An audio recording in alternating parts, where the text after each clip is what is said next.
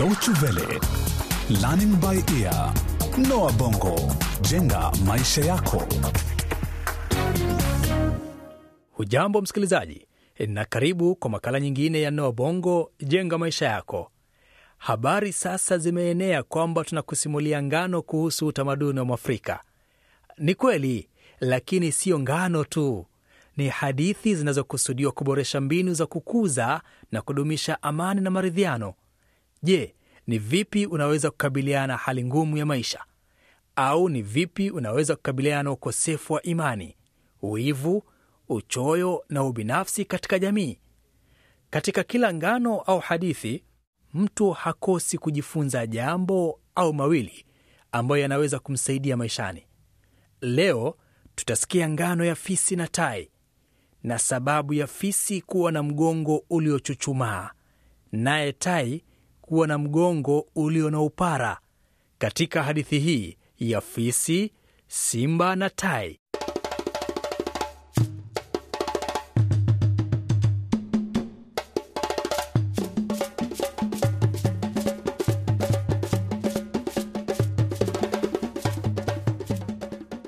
Zamani za kale palitokea simba. Siku moja tu ya joto jingi, na huku upepo wa baridi ukivuma kutoka baharini, simba baada ya kula chakula cha mchana na kushiba vizuri, aliamua kubarizi kidogo nje ya tundu lake, na hapo akaanza kupiga miayo, akapiga miayo we, na mwishowe usingizi ukamshika na kulala. Kutokana na upepo mzuri na mchakato wa majani, simba huyo alianza kuota.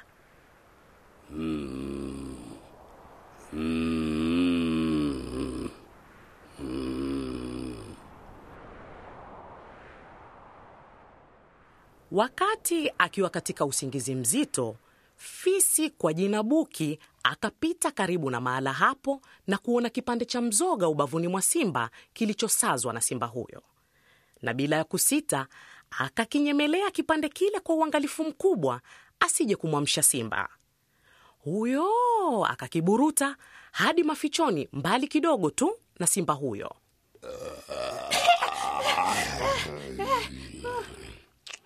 Lakini mara ghafla simba akaamka na kumwita. Ah, ni wewe fisi.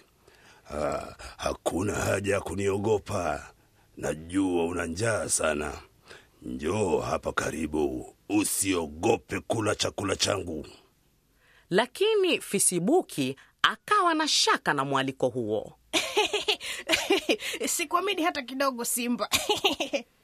Fisi akasema kwa sauti ya huzuni na kulalamika, kisha akanyamaza kwa uoga, huku akitetemeka, macho yakiwa yamemtoka kwa sababu ya njaa aliyoihisi. Mbavu zilimtoka, ungeweza kuzihesabu, huku tumbo lake likinguruma kwa sababu ya njaa, lakini bado aliogopa mwaliko wa simba tu. Ah, Kwa, kwa nini unaogopa? Mimi nimeshiba. Uoga wako utakufanya ukose mengi. Mm, huyu paa ni mtamu sana. Sioni kwa nini ni mle peke yangu na siwezi kummaliza. Mm, bora tujumuike pamoja. Mm, kwani hakuna kitu cha furaha duniani kama kula pamoja au kugawana na wenzako. Kwa hivyo karibu tule, kisha tunaweza kuwa marafiki. Kwa sababu ya ulafi wake, fisi alikubali mwito huo kwa haraka, japo kwa uoga. Kula, kula. Hmm, endelea kufurahia chakula chako.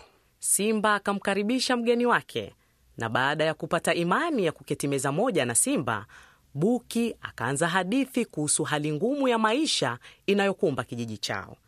Akajisahau na hata kuanza kuwaonea huruma maskini zaidi katika kijiji hicho.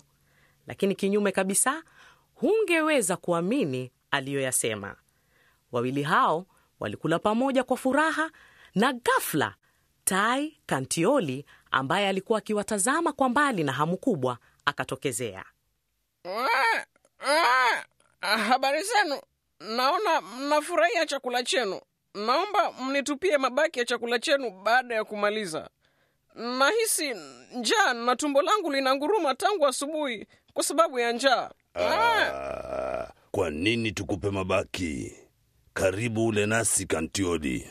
Mm, na kualika kwa moyo mkunjufu. Bado kuna chakula cha kututosha sisi sote watatu. Mwenyeji akawakaribisha wageni kwa usodai sana, lakini ukarimu wa simba huyo kisha ukazua mjadala mkubwa ambao haujawahi kushuhudiwa hapo awali. Ah, ni furaha yangu kujumuika nawe hapa. Ungejua jinsi navyoteseka kwa upweke, ungenionea huruma. Lakini lazima nikiri umaskini wangu. Nachukia maisha ninayoishi. Mimi ni ndege wa kawaida tu ambaye hushinda mchana kutwa juu ya miti kuwaza umaskini wangu na kusubiri mabaki ya chakula. Ah,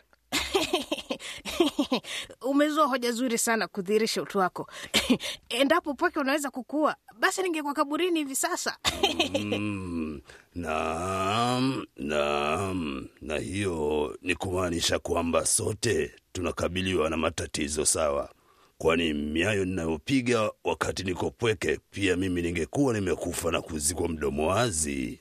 Akaongezea Simba, huku wote wakikubaliana kwa masikitiko makubwa. Mm, Basi kama hali ni hiyo hiyo kwa kila mmoja wetu, kwa nini tusiishi pamoja katika tundu hili langu?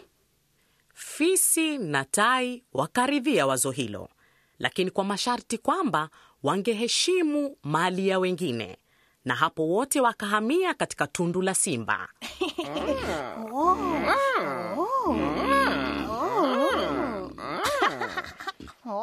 Hata hivyo lakini, urafiki au uhusiano huo haukudumu kwa muda mrefu.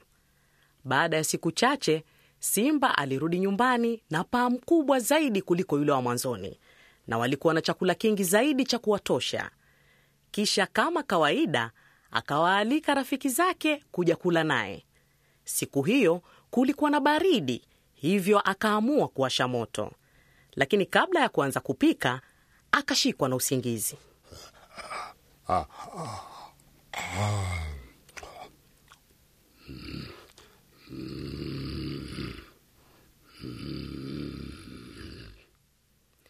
Simba alianza kupiga miayo, kukoroma kwa sauti na hata kuota, lakini fisi hangeweza kuvumilia njaa aliyokuwa nayo, na mwishowe akaamua kutoroka na paa kwenda kumla peke yake mafichoni. Punde alipotia meno yake kwenye mnofu wa paa huyo, Simba aliamka.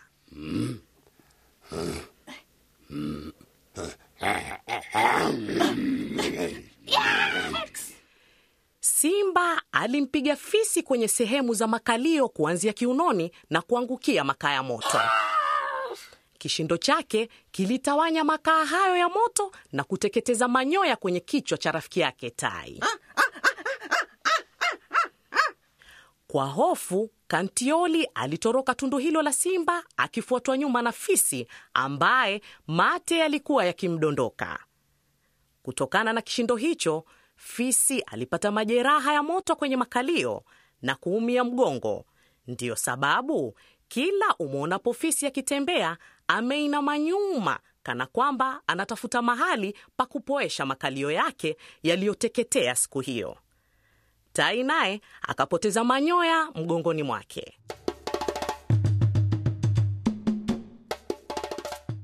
Oh, ni masaibu ya simba, fisi na tai.